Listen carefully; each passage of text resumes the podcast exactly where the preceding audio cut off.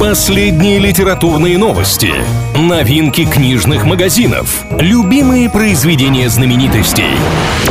Книга «Ворот» на правильном радио. Всем привет, с вами Илья Андрей. В ближайшие пару минут будем говорить о книгах и всем, что прилагается. Что важного?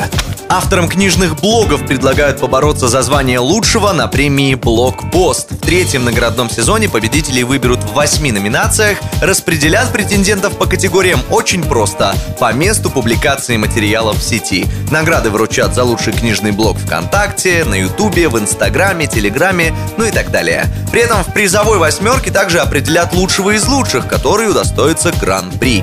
Заявки принимаются до 10 мая от всех желающих блогеров, которые ведут свои проекты на русском языке. Что нового?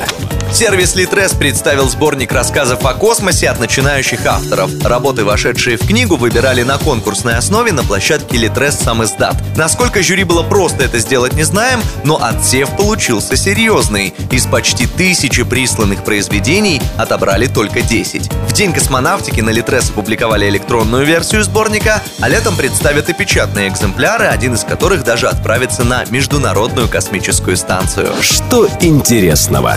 В сети составили список лучших воплощений Шерлока Холмса на экране. Киноадаптаций у героя оказалось так много, что хватило на целый топ-100. Советская версия культового сыщика в исполнении Василия Ливанова заняла в этом большом списке 6-ю строчку, а в лидерах малоизвестные нам иностранцы, сыгравшие героя еще в черно-белом кино.